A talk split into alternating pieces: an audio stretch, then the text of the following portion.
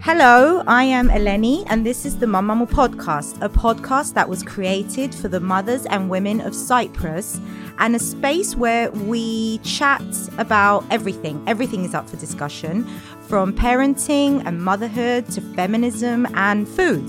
Speaking of food, um, before we get to this week's guest, allow me to tell you about the sponsors of this season's episodes Misfit Union a new age online grocery store that boasts an impressive range of pre cooked meals that are delivered to your door, and all you have to do is heat them up.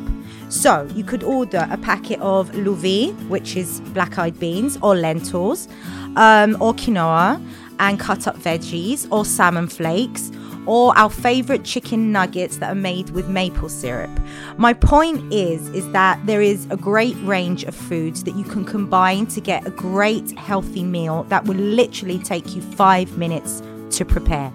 The other thing I love about Misfit Union is the fact that almost everything they make and sell is locally produced.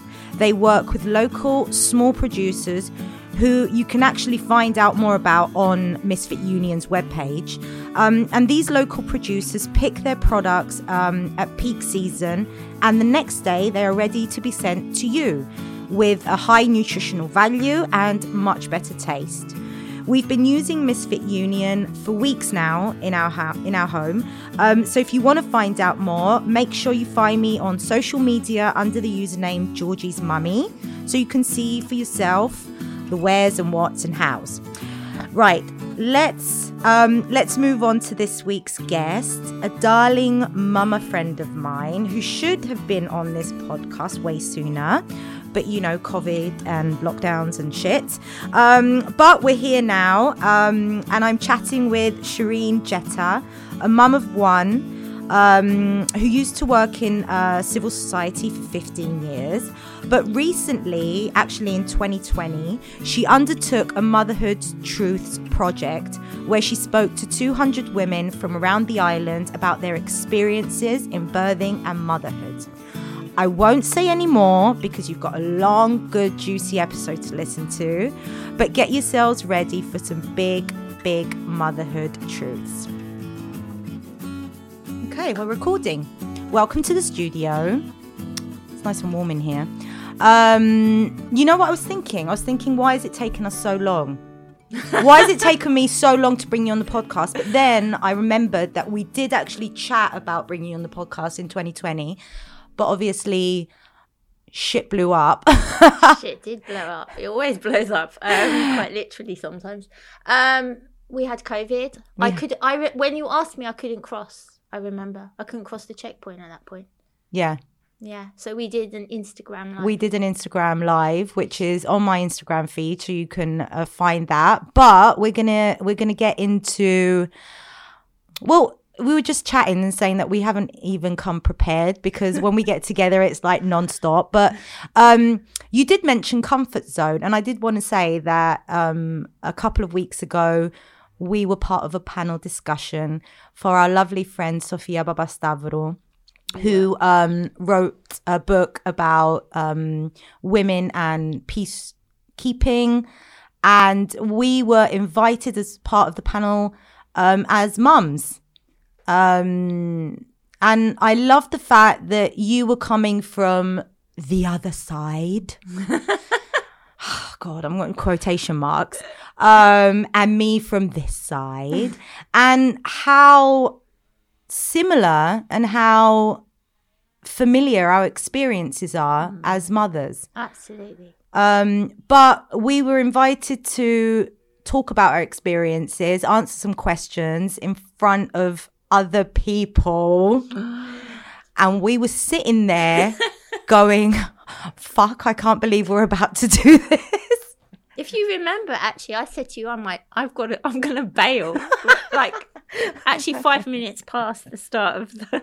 the Sophie, I was never going to do that if you're listening, but I, I absolutely thought, how will I get through this? How will I do this? So, what is it with the comfort zones?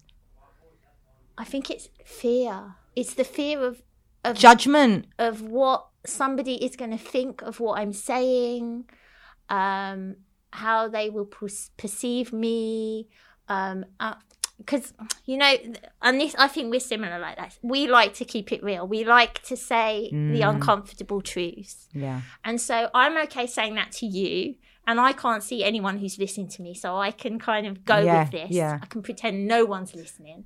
But when you've got the faces looking at you and you know they're hearing you, it's just, it's a whole other level of like, I have to be real. I have to be genuine. I have to say what I think is my truth and my experience and what I've heard from other women. But that is not a comfortable thing to be saying to many people. Do you think it's not a comfortable thing because we're not used to hearing those truths, especially when it comes to mothering?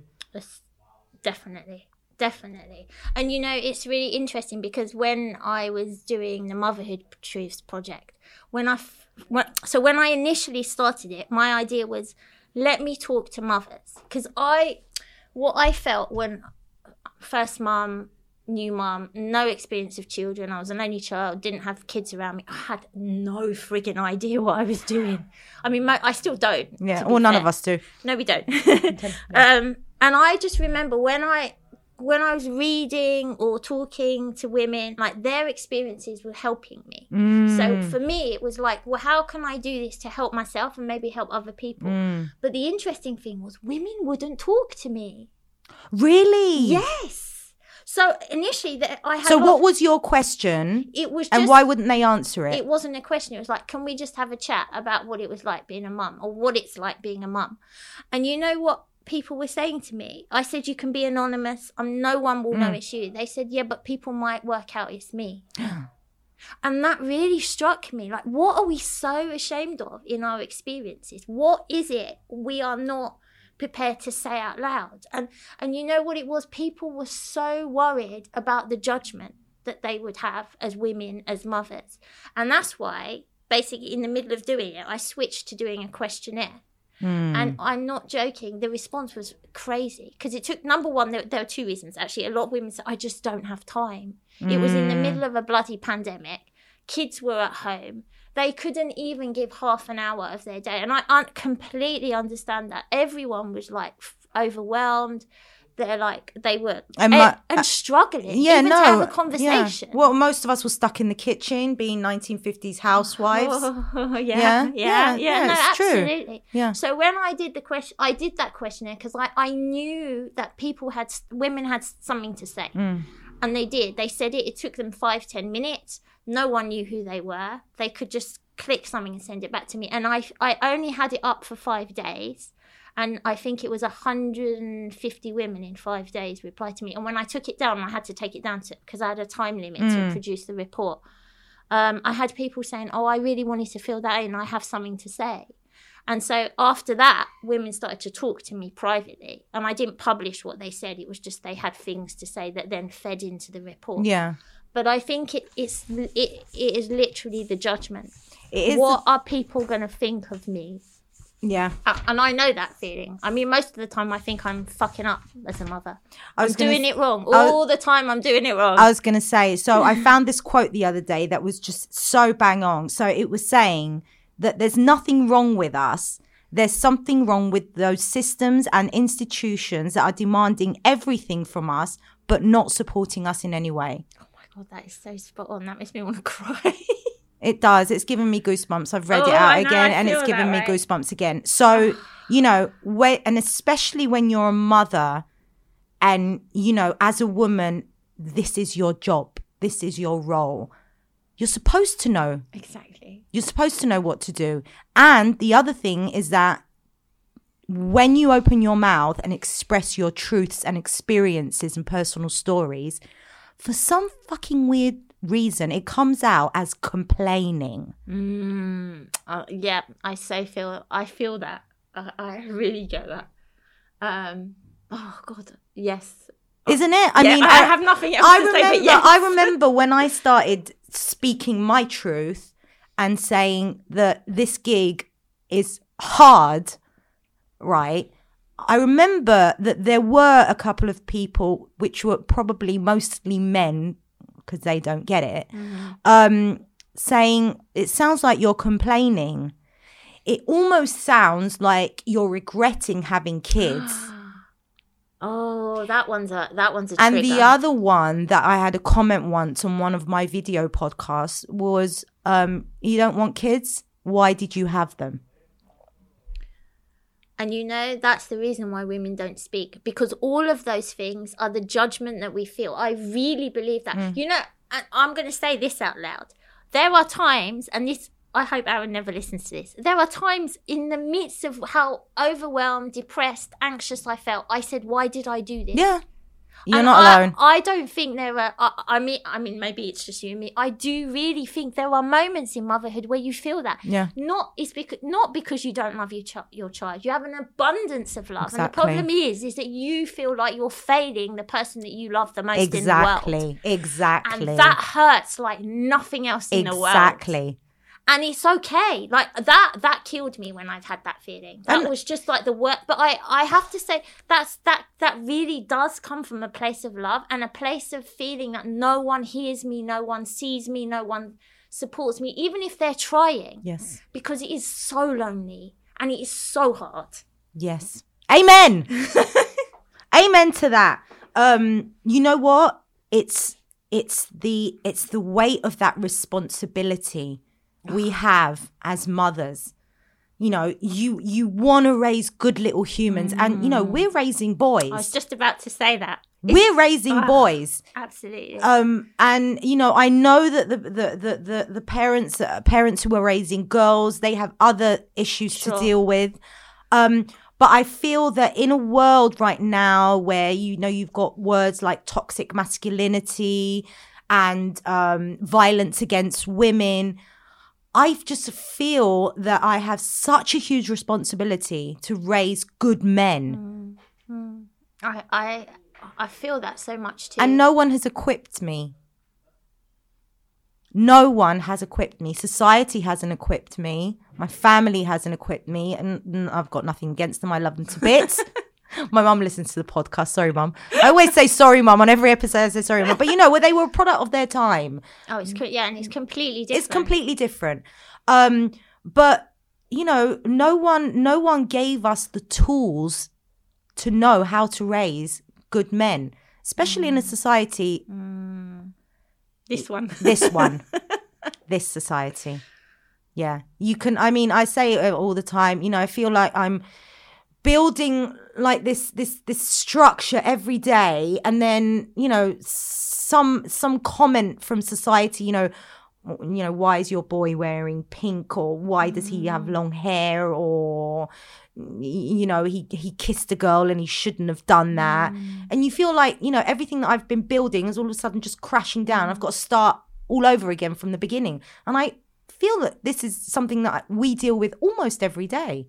Absolutely. And it's also what they see, what they see around them, whether they see it may not even be in your own house, Mm. but it will be in houses they visit. It will be from their friend. I mean, I, I already feel that in a four year old that he's pick, he's become, this is so interesting. He Mm-hmm. starts to say things like, you know, if it's something to fix or something to open, he'll say, he'll Give it- give it to his. Dad. I'm like, give it to me. He's like, no, daddy will do it. I'm like, where did you get that from? He hasn't, in our house, we don't kind of do that. Yeah. And he was, and I, I, I kind of insist, I, you know, I was going to say, so don't you feel sometimes that you go above and beyond Yeah. just to prove And then I have something? It might not even interest you. I don't even I care. know. It's like I'm no, I've never been so eager to get a screwdriver out of the toolbox just to prove to this small person that women can fix something. And you know, I wouldn't probably want to do it. Yeah. Or I couldn't be bothered because I have o- other things to do. But and it's weird because then I have to say, hold on, don't overcompensate it, don't make it a big issue. And it's this constant sort of balancing act that we're trying to do. It's it's so interesting. But I, I what I feel really is that especially on an emotional level. Mm. You know, this idea that, and I see this so much, I see this in many parks and playgrounds, like men trying to tough up their little boys. if it's on, I saw last weekend, literally in the park, there was this guy pushing his little boy on the swing really, really high, and the kid was screaming to get down. He was like, No, you, you just go, just go. And I was like, What are you doing? Oh What do you think this is going? What are you proving in this little kid? What are you trying to raise here? And I've seen it on so many occasions. Fathers trying to toughen up little boys. They're crying. They don't want to hear them cry. They don't want to hear them complain. And for me, that's like, what? Like that is so dangerous. You know, we what are we? What are you trying to produce here? You know, whereas for me, if Aaron cries, let Aaron cry. Let Yeah. him get out his emotion. Let him say what he feels. Like I want him not to be scared of the things that he feels and he thinks, and have the courage to say them, and to develop empathy in him. I think you know what what society has taught us about um, our our men and our boys is um, don't show vulnerability. Vulnerability is the one thing that you cannot express and you cannot show because you will be eaten alive. Mm. And I have a really sensitive little boy, and I am letting him be it, and I'm letting him be vulnerable. And there's a tiny part of me that someone put in my head the other day. Oh, but he might get bullied at school. And I was like, no, he's not. Because he's going to be in touch with himself. So, in order for him not to be bullied at school, he has to do, or you have to do what? Toughen him up. Toughen him up. I'm not going to do that. And that what does that mean actually? Because for me, like you know, my, in my most vulnerable state, it's when I'm not in touch with my, the real me mm. or my emotions. I'm being triggered by things that I've never, I haven't dealt with in the past. So what I'm trying to do is m- actually make him capable of dealing with life Yeah. through his emotions. Exactly. For exactly. me, that's not tough. That's make that's preparing him for the world. that's raising a human being. Yeah, but I I, mean- I really think that people don't see that. You know, because what I think it is is very we have a problem watching a child be distressed. We have to fix it. We feel uncomfortable. We are uncomfortable because it triggers us because when our kid or when our grandkid or when our da, da, da, da, Yes. is not happy, we see that as our failing. Yes. But they're emotional beings. They're not Exactly. and this has taken me so long to work out. I mean, he's I still get upset when he's upset. yeah. But I, I'm trying to say, yeah, but I get upset about things, and he doesn't. He hasn't get. You know, he doesn't really know how to. Deal with it. Yeah, or regulate, Yeah. not regulate it, but you, you get what I mean. Yeah, yeah, and yeah. even I don't. That's why I can be moody, I can shout, I can lose my temper, because Yeah. that's how I deal with it. Yeah. You know know? what? We always say, I just want you to be happy. I just want you to be Mm. happy. But, you know, I'm coming to a realization last few years that happiness is just, it's just a, a an emotion. Mm. It's just a, a state that you could be in Mm. and you, you know, you couldn't be in. Mm. Um, so by giving this narrative to our kids, like, I just want you to be happy, I just want you to be happy. And, you know, in the meantime, we're sobbing, Yeah, right next. locking, locking ourselves in the toilet.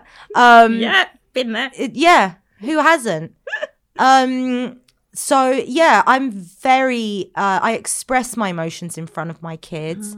They've seen me cry. Me too. Um, they've seen me collapse. They've seen me miserable. Like, You know, but they've also seen me really happy. Exactly. And they've seen you get up.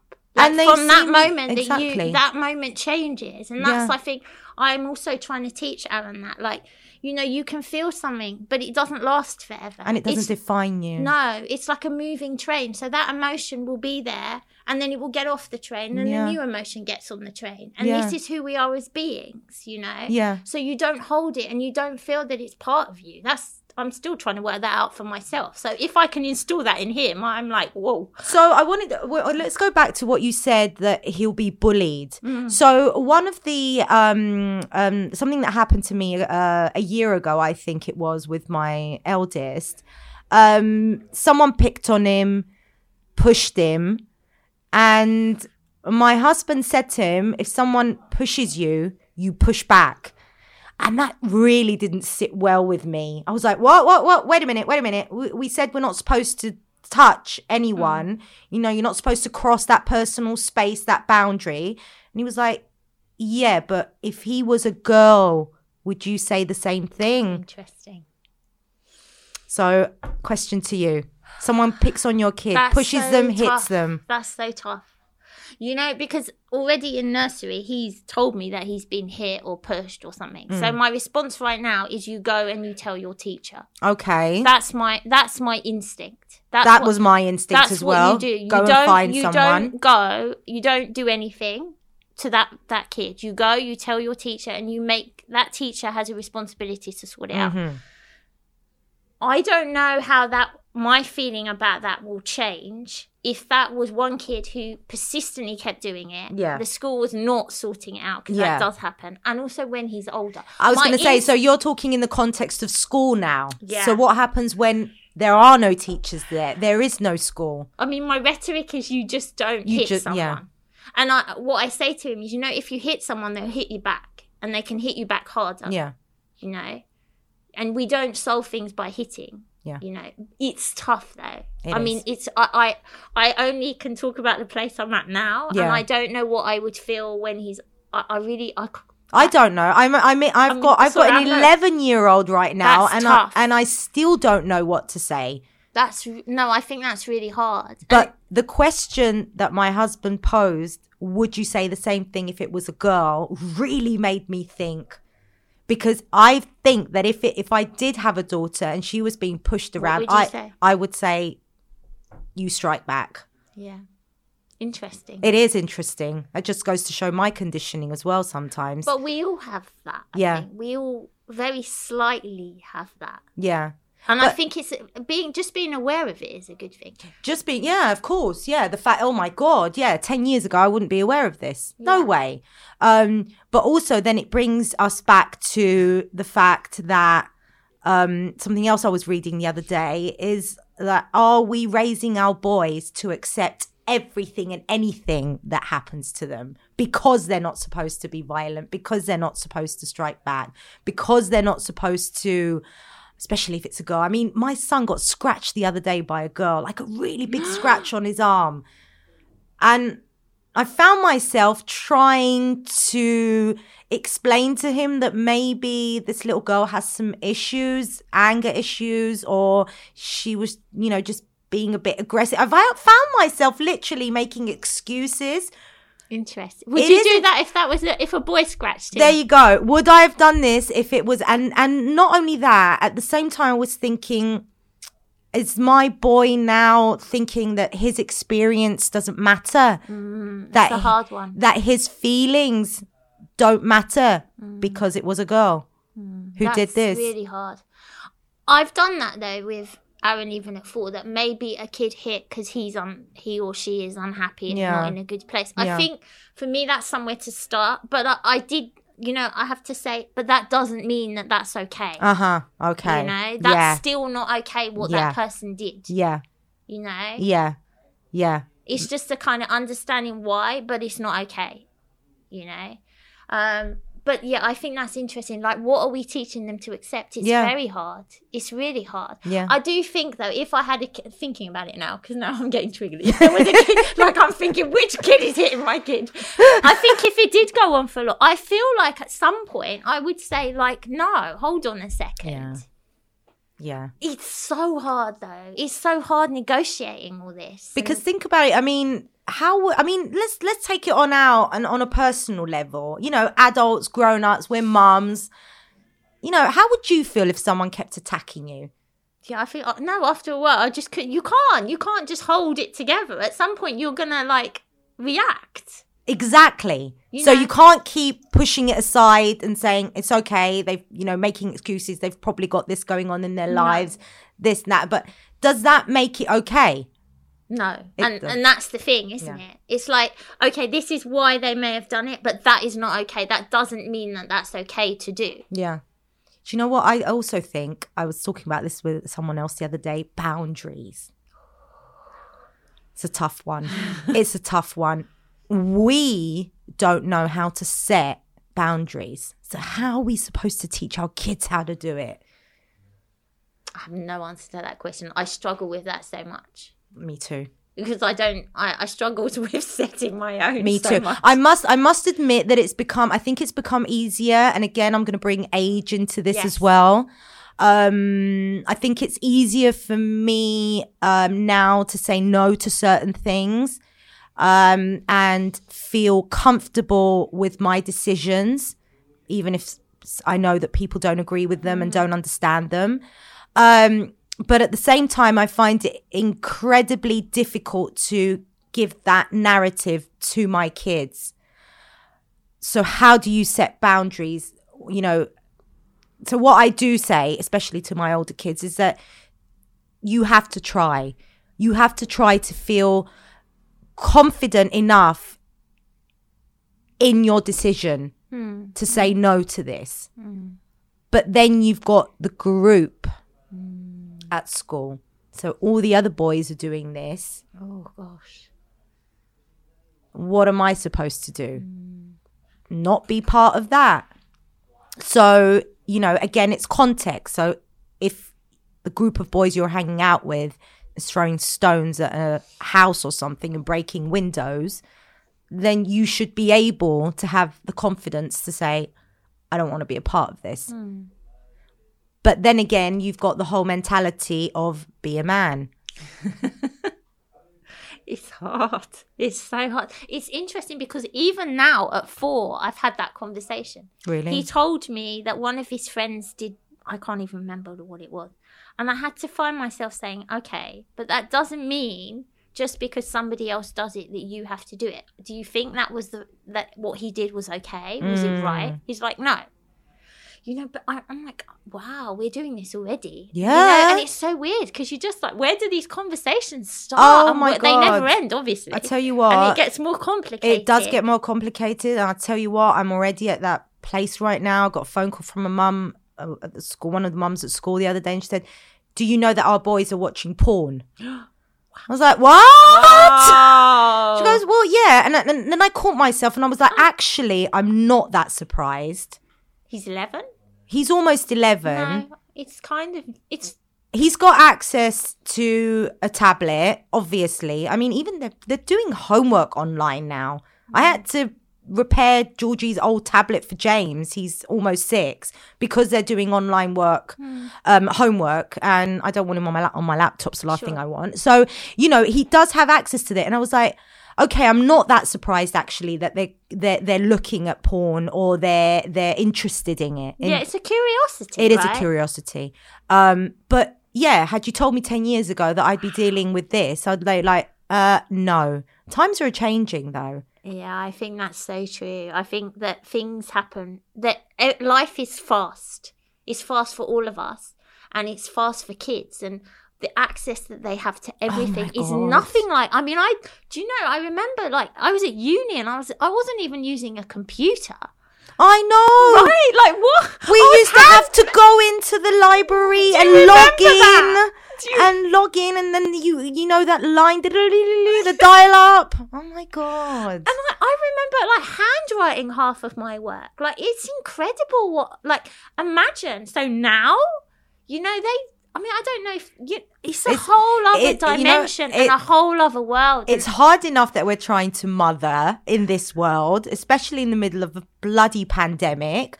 But also, we've got this technology that's just racing. Mm-hmm. and constantly feeding them things and at a touch of a button they can find out anything good or bad. Yeah, And so there's this kind of, there's a bigger parent, there's a bigger friend, there's a bigger everything, yeah. you know. I feel that you know we have a responsibility though to keep up, to be informed, which is just another add, add just adding on another stress level. Um and always talking. I mean, that's what I find right now with my um with my Georgie who's heading into that pre-tweens or whatever it's called. Um that and that's what I said to the mum as well when she called me on the phone. I said, look, if you think that we're going to go round blocking every single site, uh, you know that that's impossible. It's like whack a mole. It's just that it's not going to happen. No, it's not. So I think that what we should start doing instead is just talking to them Yeah.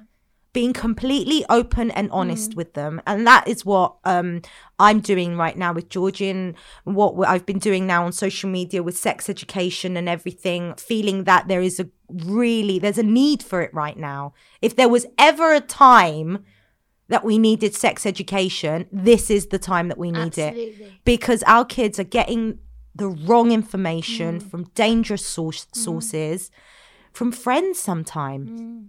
You know? I mean, but I remember even like you know, I remember my mum trying to talk to me about sex, and I was like, "Oh, you don't need to. I know everything." And she was like, "Well, how do you know that?" And I said, "My friends told me."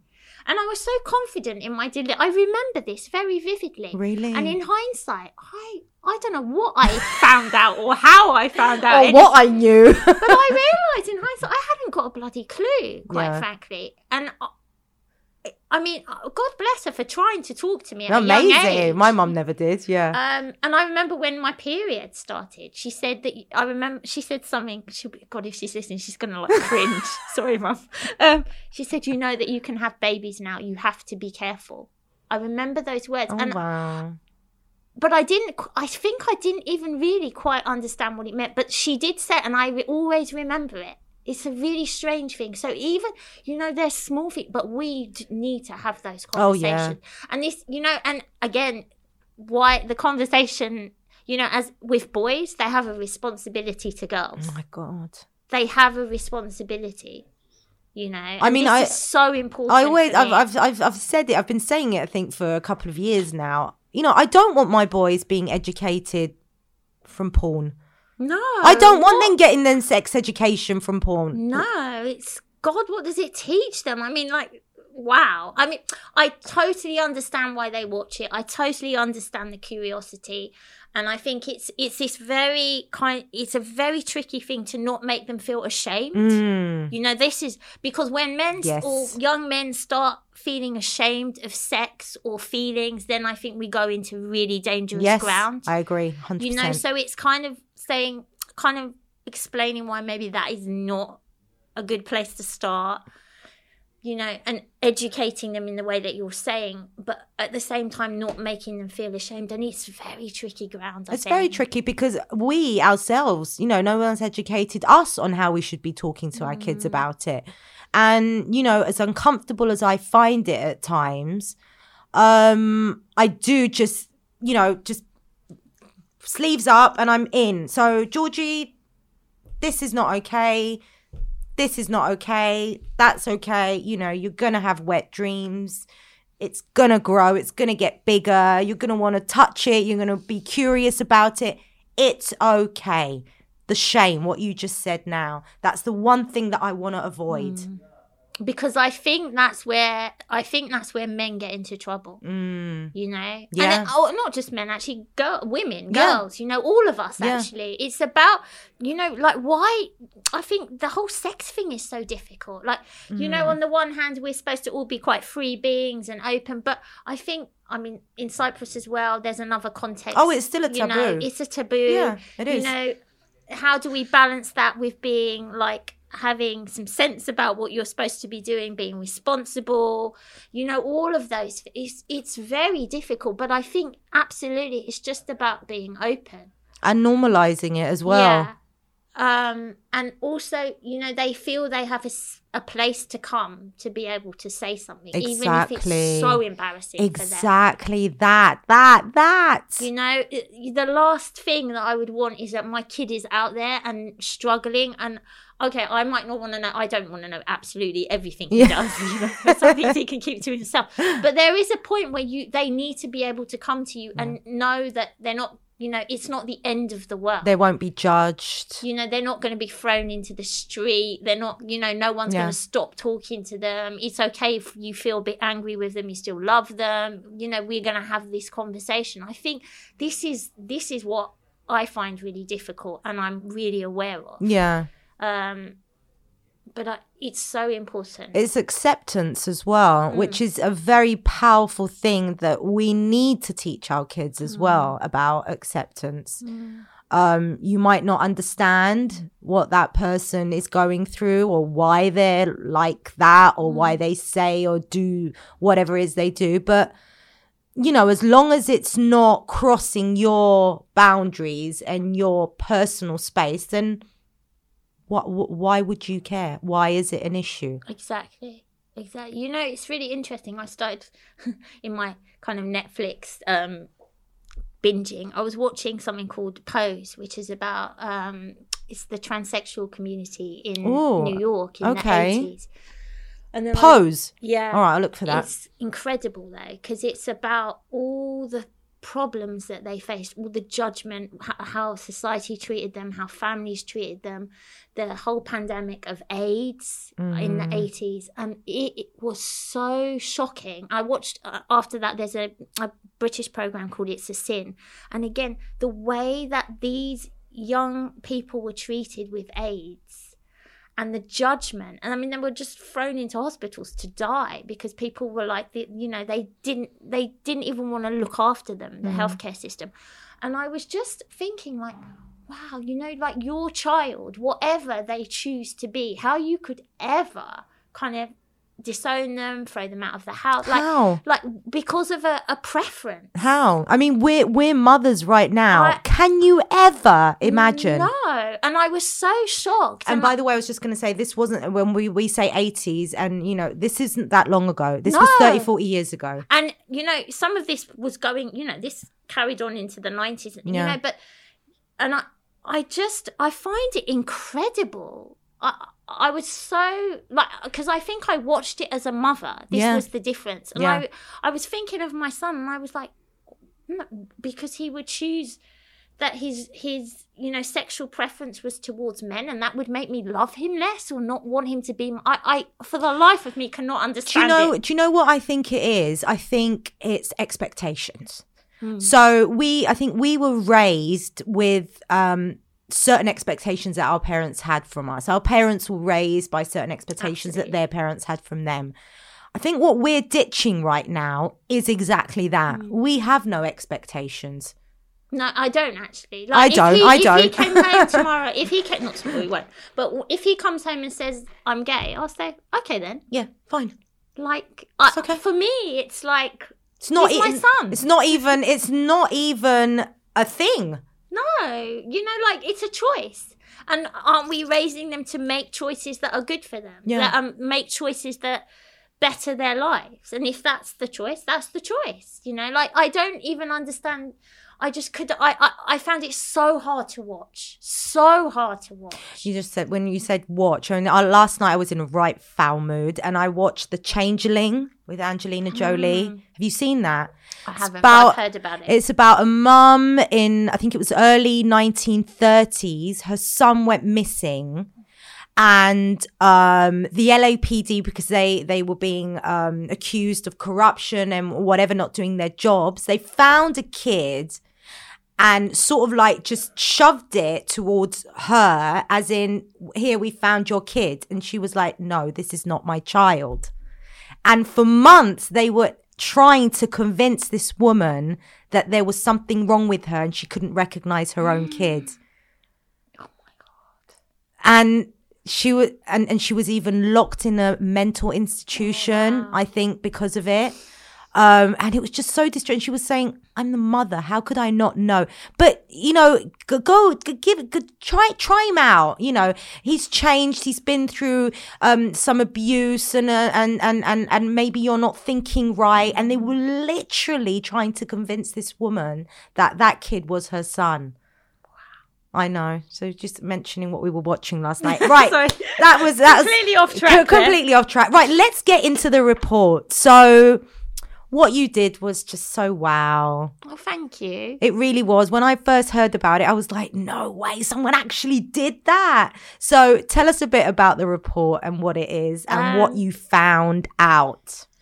It's interesting. It really wasn't supposed to be a report. It wasn't supposed to be this way. But it, as I say, it was. It was like screaming at me. Like I, I, I was like, oh my god, we have a serious problem in Cyprus. Women, mothers are like from the moment they're pregnant. You know, like what the fuck is all I could say. You know, and I, and the more I just felt, I just, I was like. Seriously, I have to, you know, somehow this has to be out said out loud, and I have to say It has to be put into numbers so people can understand it. yeah, and someone needs to listen to And it. And someone needs to listen. yeah. I mean, I don't even know where to begin. Like from, you know, from I- mean, it, so basically, the the questionnaire, the interviews were talking about the experience of women when they're pregnant, birth, early days of motherhood, to returning to work. I mean, I I couldn't do all of it, but there's enough there to that speaks volumes. More than enough. You know, I mean, we know the whole C-section. Well, most of us do. You know, s- we have like su- one of the highest rates of C-sections. So where are we now? I think we were third. Is it third worldwide or Um, third? on. Oh, I some. have to think what it was. I, I mean, from the women that I spoke to, it was fifty-two percent of them had cesarean births, and it's that's four times the C-section rate recommended by who? Four times. Um, and Where it- did you have your baby? I had my baby in London? Okay. I had really, I had like the, you know what, my experience of giving birth was incredible, despite the fact that, so I basically went in, he had, I didn't even know I was in labour properly. He had actually pooed inside me, which is super dangerous. Yes. Do you know, I like, I mean, I was induced really rapidly. It mm. was crazy. They were like, we have to get the baby out. But the whole time, I was just like, the midwives, my experience of birth, I remember laughing. I remember chatting. I remember thinking, I am fine. This child is fine. Yeah. You know, I It- wouldn't say that that's the experience no, that women have in even to the point that so his heart rate was going up and down, and a doctor came into the room and said, "Okay, we're gonna try to, we were gonna, they were gonna use forceps, I think, were, or suck him out." And I remember, I, I, t- I said, "What?" In all my pain, I said, "No, you're not." I said, You're not touching me and you're not touching him. Hmm. And I started crying. And I don't even know where this feeling came from, but I was so like, and I remember this midwife next to me. She was just watching me. And I, and the doctor said something to the midwife. And then the midwife said to me, Do you know what? Well done to you. She said, Well done. She said, But she said, We're going to do this. And after I gave birth in the way that I wanted to give birth, it's so funny that even in there, the doctor but came and interfered. But Yeah. I, I, in hindsight, I understand where she was Mhm. coming from. Um, and she, I think I gave birth about five minutes after three or something like that. Okay. But she had said, if that baby's not out by three o'clock, I'm going to do, I have to do what I wanted to Yeah. do. And she said, you did it five minutes later. She said, I didn't tell you because I didn't want to put the pressure on you. But my experience was if you are with someone who is there with you, who is helping you, he's making you feel this is such a natural process, this is giving life, hmm you don't freak out. No. You don't get stressed. I mean, I did get stressed, but it's just different. And Yeah. what I feel like, ev- you know, women were telling me, yeah, but I had to have a C section because the baby was this way round, or the baby was too big, or the cord was like this. I mean, I don't know if I'm sorry to. I'm not trying to say doctors are lying, Yeah. but I think that the difference is if we don't have a health system that is prepared for even some of these complications, if most of this is not about money making, because this this I know has been told to me so many times in my interviews. You know, to do a cesarean takes not very much time hmm it's a great way of making money for a doctor in a Mhm. hospital. Not, I know there are many doctors, many hospitals that will want to kill me right now, and I'm not saying they're all like Yeah. that, but this is happening here. It is. It's happening here, It and we need to bloody talk about it. Yeah. It is. You know, It's convenient. and also there were women that were choosing it for the convenience, which I found okay. I'm trying not to judge that, but you know, But you know, but even even in the cases where they are choosing it, why is that? Because obviously they've been fed Yes. a narrative of fear.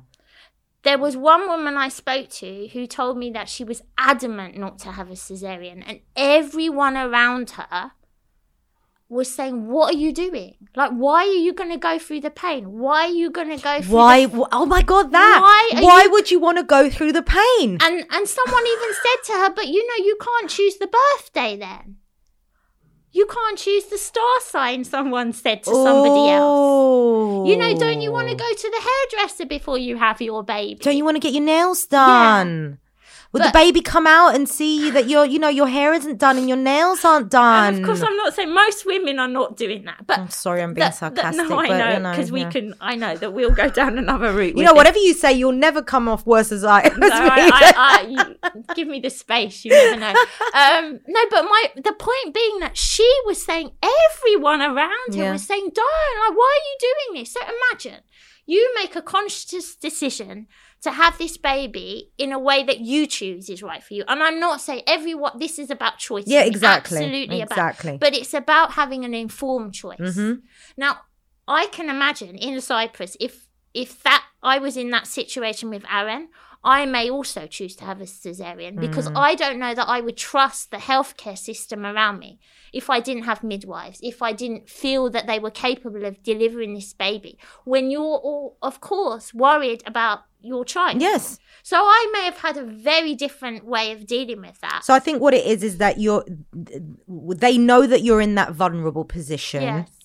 and that they are the doctor, therefore they know better. And if I say that you need a C-section, who are you to argue with it? and you will make that choice because you are vulnerable when you're lying there giving birth you your body and the life of your child Yeah. makes you vulnerable so you will take that advice Yeah, exactly. and i get it i totally get it but you know we're not i just I, But what you were saying earlier about if the if the healthcare system was prepared for either you know the cord being around the baby's neck or the baby being too too big or whatever, I mean we know that birthing is never straightforward. never Never. Never. So why not be prepared for all those maybes, ifs absolutely that might that might happen? And I really think there's something, you know, uh, I, know that I was so lucky. I had a, an ex, an incredible pregnancy, despite the fact I was like 42, 43, and every, all the doctors were like, "You're very old." Geriatric. you know, and I was I was treated like the oldest mother in the world, and I had no problems. I know that I'm lucky. Hmm. My birth like was empowering for me. You know, like no other experience. But I know this is not the case for many, Yeah. many women. Yeah. And that for me, like, and of course it's medical. We can't always make these things better. But we should be doing something to make it better in any way that we can. Yeah. Because this is your the start of your motherhood journey. Yeah. And it's powerful. You know, if you spent nine months really having a hard time without the support, of course they can't magic away sickness or or you know health problems, but just feeling supported Yeah. in your birthing, feeling supported and making decisions based on information. You know, this is so important. And unfortunately, in Cyprus, I think, you know, if you're not in that privileged position of being able to spend thousands, because it does cost thousands to have a baby at a private clinic, Yep. you're fucked. Absolutely. And then you've got all, then you end up, then, so you've had your baby, and this was another thing that happened. What happens after that? You've had it, and that's the end. We don't take care of you anymore. This is what women were saying. Who saying. cares about you? I mean, like for me, so again, I, I- like I'm really sorry. I'm not trying to up up my experience, but I went home from the hospital. Day two, I had a midwife in the house saying, hmm. "Are you all right? How do you feel?" I think she came again day five. She was asking about feeding. Then I had a kind of breastfeeding specialist, Kate. But you know, I remember this midwife saying to me, "You know." You don't always fall in love with your baby when you first have it. Oh. And I, I was like, what do you mean? She said, for many mothers, she said the love grows as the b- baby grows. And she said, darling, it's okay. Wow. And I remember it vividly. Wow. Yeah. And If she said, whatever said you said, me. whatever you feel, she said, is okay and it's normal. And they would ask, do you feel depressed? How are you feeling mentally? You know, and I, I will never forget that. I was like, oh, oh, okay, this is okay. What I feel, or what I have no idea what I feel, Yeah. is okay. You know, and when I was talking to women here, they either had absolutely none of this, No. or they had to go seek it out privately. Mm-hmm. Well, you can't always do that. And if you don't like, you've got a baby. I- I wouldn't even know or have the energy to seek that out. You're just surviving during those times. It is survival mode. You need someone to be coming to you Yeah. or taking care, or at least someone makes you an appointment that you have to go to. yeah. Um, and I think it was 80% of women said they want support after they give birth. They need it. And it was something like 45% of women said they had depressive symptoms after, you know, in the early days of motherhood. And I think the majority of those, it would 75% of them didn't go and tell anyone. I, I'm in that. 75%. Isn't that awful though? Again, I think this comes back to the feeling of judgment. There was no way, Shirin, that I was going to say that I was finding it difficult. I thought Oh, someone was going we should just No, I thought to someone was going to come and take my baby away from That's me. That's another thing, right? This is the same thing. So when that woman told me that, and I have to say, in my case, that was exactly. it. I of course I loved him so much, but my love of Aaron is just is growing Yeah. as he grows because we we connect differently. Yeah. I don't love him more, but I love him differently. yeah. Yeah. you know and really it's okay but it's true if you you know what if you say i can't cope some you you do you have a fear that someone will take your child away say that. but I we most that. of us we're not Yeah. coping we're not coping we're trying Yeah. we're coping to an extent but we're having this is bloody hard Yeah. Again, expectations, I think. Society's expect- expectations. You just had a baby, therefore you should love it. You should know what to do. You should be okay. It's the happiest moment of your life. that's what yeah What's wrong with you? everyone said that to me when you you know The first six months after I had Georgie were a nightmare. were a nightmare. And the thing is, is that I've even had this conversation with him, and I've had to say to him, that's good it's not personal. nope You know, I didn't know you very well. you didn't know me. absolutely but, But that isn't I had no clue what to do. You didn't, you hated sleeping. You loved crying. I wanted to sleep. I didn't want to cry. And it was just a mess. And it put me off having another kid.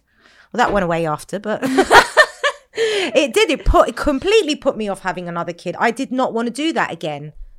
Uh, and that's it though you know like i'm sure you there are billions of women out there like that yeah of course and it's what you said is really interesting you don't know each other just because Yeah. you're mother and child you're supposed to know each other and this other person can't speak to you oh they Oh my can't god! even tell you what like, tell me what you want. How many times have you said that to an infant, Right. to your baby? Tell me what you want. Yeah, I mean, it's like you just don't know you don't know. and it's I- and I, I mean, I, I'm sure you'll say this because I don't have this experience.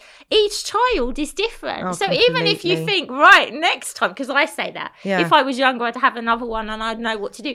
But that child will come along and they'll be a, they're a different personality. They have a different body. No. What they have, you know, their feelings, their health, everything. You, we wing this I'm constantly. knee deep in three kids and you know Oh three boys, and I- they are completely Wow. different. And the birthing of all three was completely different. And you know, I had a really hard time when the third baby came. You would think that I would know what to do and that I would have my shit together. And I had no clue. And that was actually the point after having the two last kids back to back. They had a 20 month age gap between them. Tough. So I had I had a toddler and an infant Ooh. and I was home with them by myself all day. That was my rock bottom. That was the moment where I said I cannot do this anymore. I don't know what I'm doing. I'm lost. Um and you know at the end of the day maybe it's better if I'm not here. And look at you now. And look at me now. And look at me now. Really. I crawled out of that hole. I did. I but I had support. And I think this is. I had support. This is, you know, it's this thing. You know, it was the idea. Villages. Where are our villages? Where are our support systems? You know, women were not doing this on their own, It's not supposed to. and you're not like supposed this. to do this Yes, on your own. You're not supposed You're not- to. And actually, there is another bloody parent in all this. yes. Yes. You know, Thank you. there is another parent. There is. You know, like where are you guys? well, you know what? I was reading something the other day that said, unfortunately, this is the social construct. it is. you know, and as as helpful as your partner can be and as willing as he can be, at the end of the day, the social construct and the social narrative is it's your job as a woman, as a mum. Hmm. I think there's a couple of things. Yes, because I think the failing falls I don't know if it falls. I think it's falls on us, and it's seen to be us. Mm. And I remember having this conversation with my. I would be constantly online thinking, you know, he's done this today. Is this normal? Yeah. But how much is he supposed to eat? How much is he? You know, my husband never did this. What, checking the colour of poo? Yeah, yeah, yeah. And we ha- I had this conversation. I was looking at my phone at a ridiculous hour, and I said to him, "You never do this, do Yes, you?" No. He was like, "No, that's not because he doesn't care, but the feeling of fucking up is not overwhelming." Yeah. him. he's kind of like, "We've got this, though. He'll be all right," Yeah. you know. Whereas I knew he would also be all right, but I felt that it was my responsibility to make it right Yeah. you know. And you know, I was really lucky. Like my husband was up with me in the middle of the night when Aaron was a baby. Like he changed nappies, he did the things that he's supposed to do. Yeah. you know, he As was the other parent. he was parenting. parenting, Yeah. you know, Not I'm not- not- babysitting. You know exactly. This is, I said that to a friend the other day. I was like, God, I want to shoot myself that I said it. Like seriously, even I'm doing it. Yeah. But I will say this: I think that society puts this on women. Yeah. Like, and one of the things I'm really adamant and sh- feel very strongly about is this paternity leave issue. Mm. Like, you are literally number one, women here. They just don't have enough of it. Like you're you're putting women in a position to go back to work when they're probably in their most exhaustive, depressive, lost state, and then they're going to go and hold down a bloody job at the same time. Yeah. time. So in Cyprus, it's you go back at 16 weeks, four months, I think it is. Uh, we have different in north and south is different. I can't even remember it now. I have to pull out. Sorry. So the- here it's four months, and now they've changed it. they have changed it. and and and Should it's we all be celebrating? Oh, you know, I was just feeling all tingly and warm inside when I heard it. So, um, four months for the first baby. If you have a second one, it's five months. If you have a third one, it's six months. And what a lot of women were saying, and so rightly, is I need more time when it's actually the first baby. How can you not know that? How can you not know that half the world's population who gives birth needs that time, especially when it's their first time? I think this is. Yeah, I mean, okay, I will congratulate the effort because I think you know any change is good. It doesn't go far enough for me, but I won't. I won't. You know, I don't. We need more of that. Though. Yes. I will say we thank you, but more, please. Yes. you know and i think this is a problem when we have men making decisions on behalf of the rest of the population they don't have the experience of what this feels like how can you know like if we are not having women in these positions of making policy that is about us things will not change Yeah. enough but the other thing is i think that you know i mean like when i did when i did the report I, I, i'm gonna pull this statistic up because i think this speaks volumes and let me just find it for you. N- i had 79% of women saying their maternity leave is not long enough. Mm-hmm. Like what do we not want to hear about that? That's huge. But even louder is a paternity leave issue. So i think it's two weeks Yeah. isn't it in the north i'm going to make this is crazy it's compassionate leave Excuse me? compassionate leave of three days A compassionate leave of three days. so imagine that you're uh, somebody dies you get that as a father Okay. i mean for i mean i, I don't know whether to laugh or cry. Yeah, I, I don't know. And two weeks, two weeks. So after two weeks, you stop parenting. You know, if we really, really want fathers to step up, the system needs to make them Mm. be in a position to do that. exactly. And it was 97% of women said that their the paternity leave is not enough. Like, can you can someone hear that? Like seriously. Because when you send men back to work so quickly, immediately all this responsibility goes to women. That is not okay. If you decide to parent, this is a two parent this is a two parent job. Okay, I know you can be a single parent, there are different different situations here. Yeah. And I am kind of doing the whole nuclear family thing. Yeah. But even then, you know, even if you are, you know, this is just not all right. We are telling women this is your problem. You know, and policy does that. You know, if you want men to get used to this, if you want men to bond with their children, if you want them to take up the responsibility, we have to be putting in place systems that allow that to happen. And that is not happening. And really, I just, I, I don't understand it. I think that this, this is, this is simple and it's, it's just reinforcing that narrative of the man has to go out and fend for his family and be the moneymaker it's that it's that narrative that is thriving in Cyprus society. I know. It really, really is. And it's also um, to a great detriment of men as well, because you've got them feeling the pressure of having to work, having to bring money to, you know, make their family be comfortable. And if you're not doing that, you're failing as a man. Mm. You're failing as a father. Mm. Yeah, and I think that's it, isn't it? It's it's basically telling men if you your job as a parent is to earn money. Yeah. That's what you that, do. That is what you do. And your job as a woman is to stay home. Yeah. But not too long. oh. you know what? When I chose to stay home after having Georgie, mm. Oh, I want to have a conversation. We haven't had this conversation. Oh, I'll enough. never, I'll never forget how bad people would make me feel. And I know, know. that's awful because you know you can say no one can make you feel anything, but no, no. I was in a very vulnerable position of just becoming a mum, um, not knowing what the hell I was doing, and I had mostly women saying, "Why did you choose to stay at home?" Mm. I've wanted to have this conversation. don't you. don't don't you feel bad about not making your own money? Mm. Don't you feel bad that your husband is supporting you? Mm. Don't you feel don't you get bored? I also got that question a lot. Don't you feel bored? What do you do all day? And this was women. This was mostly women. And it's taken me a long, long time to shake that off and to realize and to feel actually um, uh, certain about my decision, about mm. that decision that I made. It felt right for me to stay home and be with my baby. I wanted to be with my baby. I was in an incredibly lucky position to to be able to do that financially.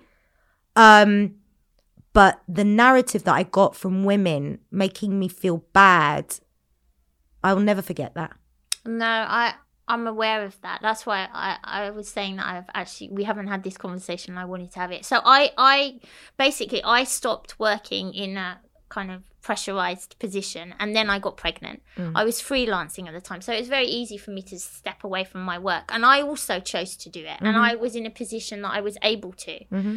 um, for a while. Um, and for me, it was also conscious. I didn't want to go back to I didn't want to go looking for a new I mean it was difficult because I wasn't in a job but I didn't I couldn't do that at that yeah. time. For me I also wanted to be at home. Yeah. Um mine I think comes from the fact that my mum and dad worked full time like incredibly hard all my childhood and it's I don't know if I'm living off my mum's own regret but one of her biggest regrets she said is I just missed so much of you. Mm. you know and it's so interesting because when I was growing up, like, imagine like seven days a week they worked. And people would say, to, I remember the judgment on my mum in that generation wow. of her working, wow. saying, like, how can you leave your child? Like, even though it we were basically, they had their own business, we were upstairs, she was around. She was judged all the time. I don't know if she knows this or she remembers this, but I remember watching women judge my mum for, for working. working you know, and then they would say to me, Don't you wish your mum was around? Don't you wish this? I remember this very vividly once. And I remember saying, No, I'm really proud of my mum. And I was, and I am. But, and I, my, I've said this to her so she, she knows, there is a little part of me that wishes that they were around a bit more. Hmm. There were things that I missed that were important to me, you know? And so I, think I carry that. And there are things I really don't want to miss for Aaron. And that's my choice. Yeah. You know? Um, but it is a choice. And this is the thing. Like, I, and there were, we can make different choices based on our privilege as well. So yes. I, I will not say that, you know, there were many women I know that would like to stay at home Yes. with their children, but Yes. they can't stay at Yes. home with their children. Yes. That's hard. That's frigging hard. Yeah. Yeah. That's so hard. Yeah. There are women who don't want to stay at home with their children because they just find it it's easier for them to work. That's Yeah. fine. Yes. But I agree with you. I know I had a friend who, when she was pregnant, people were asking her about returning to work, and she said, But I don't really want to. I want to be at home. And the judgment she felt from women again like, why are we doing this to one another? You know, we want to talk about feminism, but feminism is Mm. about So women was- making choices So I was that are going to right say, for them. so it was kind for me. It was behind what they were saying. It was like women have fought so hard, you know, to progress in Mm. this world and get out in the wo- workforce and make money and be equal to men. And then, what are you doing? You're letting the side you're, down, you're, letting, you, you're letting our side down, and you can't call yourself a feminist if you're doing that. And I didn't know back then that, you know, the fact that I got to choose, the fact that I had the opportunity to choose meant everything. But going back to what you said now about your mum being judged for working, I grew up in a house where my mum was the breadwinner Mm, interesting. right? And we moved to Cyprus, and I would have friends come over to my house, and my dad would be washing the dishes and mopping the floors, and it was so freaking alien to them. they were like, "What's your dad doing?" Well, my mum's working, so it's my dad who does the school run.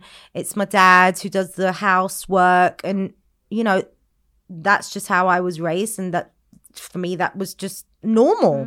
Mm, I have a very similar. So my parents both work, but so that they both shared house responsibilities, child responsibilities. It was just me. So I had very similar kind of experience growing up. My dad would cook, my dad would clean, my mum would do so too. But Yeah. they would. It would kind of. It would just flow. One Yeah. would do one thing, one would do the other. Yeah, there was never a specific role that someone You know- would have to play. And um, I remember when I was growing up trying to find birthday cards for my dad, and it was all about the kind of lazy man sitting on the couch with a beer. Wow! In- or cars, Yeah, or football. yeah. My dad And I- hated football. And I was like, I can't find a car. And I always remember thinking, there's something wrong with my dad. Why did, like, he doesn't fit into any of this. And also, when I would go, I mean, I grew up in London, so it was a bit different, Mm. but not really in the 80s, the 90s, you know? Like, men really weren't kind of doing all of that. Yeah. Um, but interesting. So, and I in London, my you know, like my extended family. When I look at my uncles and things, they are all like that. They wash clothes, they cook, they, they you know, we. And I- never questioned. Yeah, this I was just funny gonna say. Like I'm saying it now as if it was. It's Yes, weird. that's it, for me. It was just like we all do this work, don't For we? me, I mean, we I was born and raised in England, so my dad was doing all this in England, and, and it was only when we came to Cyprus that I was forced yes. to kind of look at it as something that was weird. I had exactly the same experience. And I when I came here, um, I was like, wow, they don't even move. and you know, I I would they would sit in a chair and just say, you know, like, I don't even can you know. get me I don't know, get me this, get me this. And I would like I remember I Oh my god, God. it was one of the hardest things for me to watch. And I would just see kind of women running around, like Yeah. and I can still see it now. Oh, for me, it was the coffee shops that men would always, they would go to the coffee, uh, they would come home from work, have a bath, get changed, and then go to the coffee shop. Mm. mm.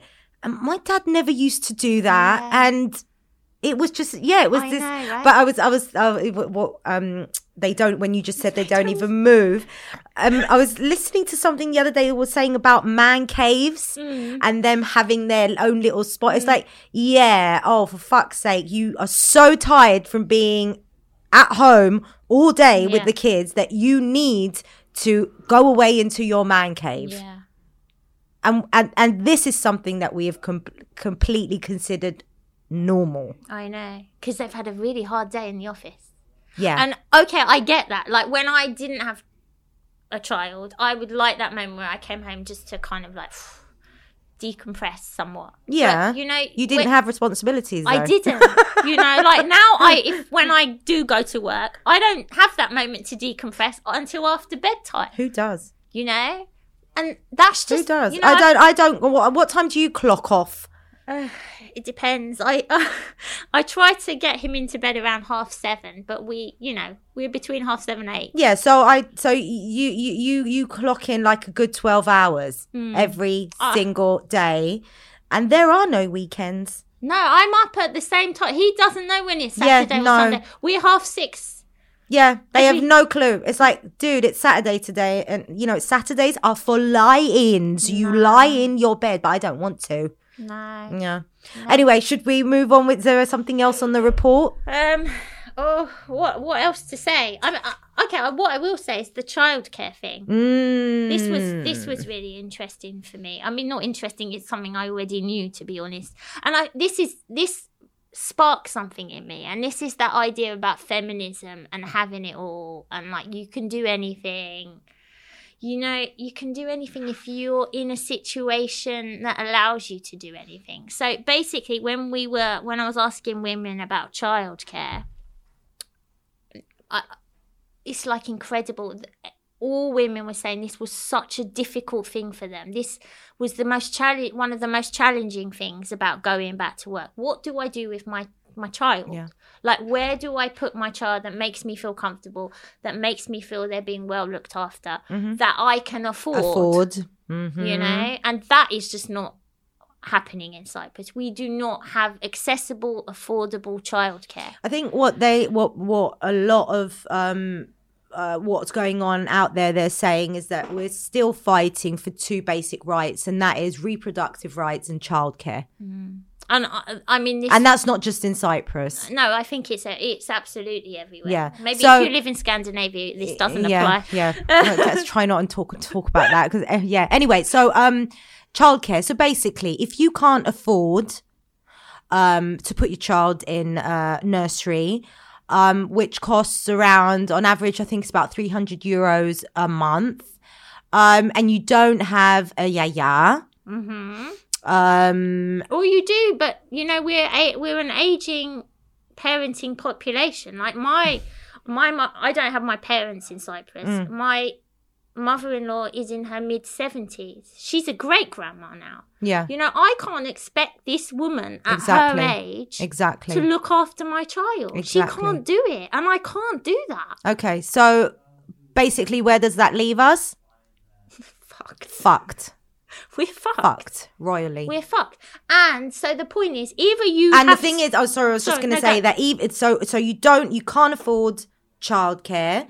You have no one to look after your baby. Therefore, you cannot work. Okay, you Mm-hmm. cannot go to work. Um, and all nurseries close at five p.m. Hmm. Who clocks off at, before five p.m.? I mean, the whole system is not. We are not making this easy for women. No, it And- was definitely not designed by women. That's well, no, for sure. and that's the thing. That's that's the thing I'm saying. Like none Yeah. of this is is constructed in a way yeah. to actually allow women to, and it's you know ab- allow women to make choices. Choices. That is what I'm saying. Yes. And also, so basically, you're gonna give it to Yaya, you're gonna give it to Nene, you're gonna give it to Auntie, whoever. You know, the thing is, we are giving this to another woman Unpaid to do labour. unpaid labor. All over again. Like what? So, but we don't don't worry about it because it's okay. We accept this. Yeah. No, it's not acceptable. No. It's not No. And that's what the system relies on. absolutely. But that we how for how long? For Yeah. how long? I've already said that when my kids are old enough, I'm pissing off to Jamaica. And if they want to come and visit me, and then, and people are like, well, what about your grandkids? And I'm like, what about them? What about them? Mm. I'm oh, I'm already telling you right now that I am not raising any more kids. It's not my job. And it isn't their job. At the, you know, we made a choice to have. Of course, I understand. Like we, as women, we need support, and that comes in all different areas. But But it's not. They didn't choose to have these grand. They cannot be responsible. but even them. us, I mean, when when you were pregnant, when I was pregnant, when we were having our babies, did you even think about childcare? No, Did and- anyone ever tell you that it's not there, that it's completely non existent? No, I, and I have to say, my God, I knew nothing about what I was letting myself in for. Not just in an emotional experience, but the the way that you have to negotiate life as a mother is bloody hell. You Yeah. know. Yeah. Seriously, I I could be a CSO of something, and that would be easier. This is something else. To for me to go and do something that is outside of like nursery or school hours is a whole other kind of. Oh my god! So let's let's bring it round back to the, the to the to the panel discussion Ah, that we had there we today, uh, um, the other day with uh, Sophia. And I remember the first thing that she told me when she called me, she was like, "I have to apologize." I was like, "Why?" She goes, "It's at six p.m." And I said, "Oh fuck!" Exactly. And she said, "Exactly." And I had never felt more seen and heard before in my Wow. life that there was someone who was acknowledging the fact that it is almost impossible to just drop my responsibilities and my mm-hmm. duties, you know, because we know between us that 6 p.m. is like, it's that, it's that, it's that Oh. moment. it's that moment. It's that witching hour, Yeah. you know, It's witching. and and and and the fact that for me to be able to do anything, right, requires bringing in like an army exactly. of people to help. So my mum finished work. She was there at half five and waiting for my husband to finish at six. Then he got back at six and they switched and then and it Uh, was it was just yeah. uh, like it was like a plan. I know. I had the same thing. It involves, yeah, grandma and my husband coming to get him late. And the whole thing is not, I don't, we don't, and I have to say this, we don't just bloody show up. Yeah, There's a lot of crap going on for us to show up. behind the scenes. So, you know, if you wonder where we are, like think about how we have to, if you want us there, there's a whole thing that needs to be Yeah. supported for us to get there yeah, exactly. you know and i agree with you you know sophia said exactly the same thing to me and actually it was one of the times where i thought this person is really understanding this and i will show up for Mm-hmm. Yes, this person and i will show up to do this exactly. and the fact that we were given a platform to actually say some of this stuff was so important Yeah. for me. I don't talk publicly apart from to you. um, you you get me out of my comfort zone a lot, and I have to say, you know, like it was like, okay, if she can do it, I can do it, and if I'm going to swear, she's going to swear, and if we're going to talk. But we were so good. We I didn't know. swear. I think we swore a lot in the five minutes before we went and sat on those Got it out. we got it out. But it was also the fact that, yeah, like we need to be having more of these conversations, Yeah. but we need to think about what it takes for women to have them. yeah, It's not easy. it's not easy. It's not easy, but we not just getting women to, we have to start listening. I was gonna say, Please, please start listening. I'm going to say something. This was really poignant for me. I did this report. I tried to get this report into the media across the island several times. I really tried. I co- I even wrote personal emails to women journalists. Do you know the only media that picked this up was the Cyprus Mail? What the fuck do you, why do people not want to hear this? Why do we not why is this not getting out there? I was so deflated after that that I just stopped. I know that I shouldn't and I won't. I will find my mojo. no, but again. it's yeah, but, but, I, I really felt like how is it if I did a report about men and about fatherhood or about the problems that men face, I can guarantee you it would have been everywhere. Or the Cyprus problem. Oh gosh, yeah. you know. But again, if it was from a woman's point of view, you'd probably be shunned again. What do I know? What do you know? Yeah, What do I know? exactly. But I, I found that astonishing. And you know, the people that are coming to me and saying, thank you, thank you, thank you, women are so grateful for this. I'm so grateful that they even spoke to me. yeah, we you are know- grateful for this. But you know, for me, it's like, yeah, but I need, I, I want, I, I really want this to be heard. Yeah. like this is so important. We are letting down our population, and we are letting down our gener- future generation. yeah. Because if we don't take care of women, we're not taking care of Yes. children, and we're not taking care of society. Yes, yes, yes. And let's let's leave it to that. We've been speaking for one hour and sixteen minutes. Oh, wow. I know that flew by, didn't it? Thank you so oh, much No, for thank that. you. I actually feel I don't know. I think that was a bit cathartic for me. It was for me. I, th- I feel lighter. so do I. Honestly, like That was so wow, it's like therapy. yeah. Thank you so No, much. thank you. Thank you. That felt like a good old therapy session. I love this conversation, just as um, I love all the chats that I have with Shireen. Thank you, beautiful mama. Um, you can find the report at motherhoodtruths.com. I will add that link in the show notes for whoever wants to check it out. Please share far and wide. Um, so, um, yeah, thank you so much to this amazing woman for her voice and her truths. And thank you to our sponsors, Misfit Union. And thank you to all you lovely people for listening and supporting the show. I love you. Be well, take care, be kind. Bye.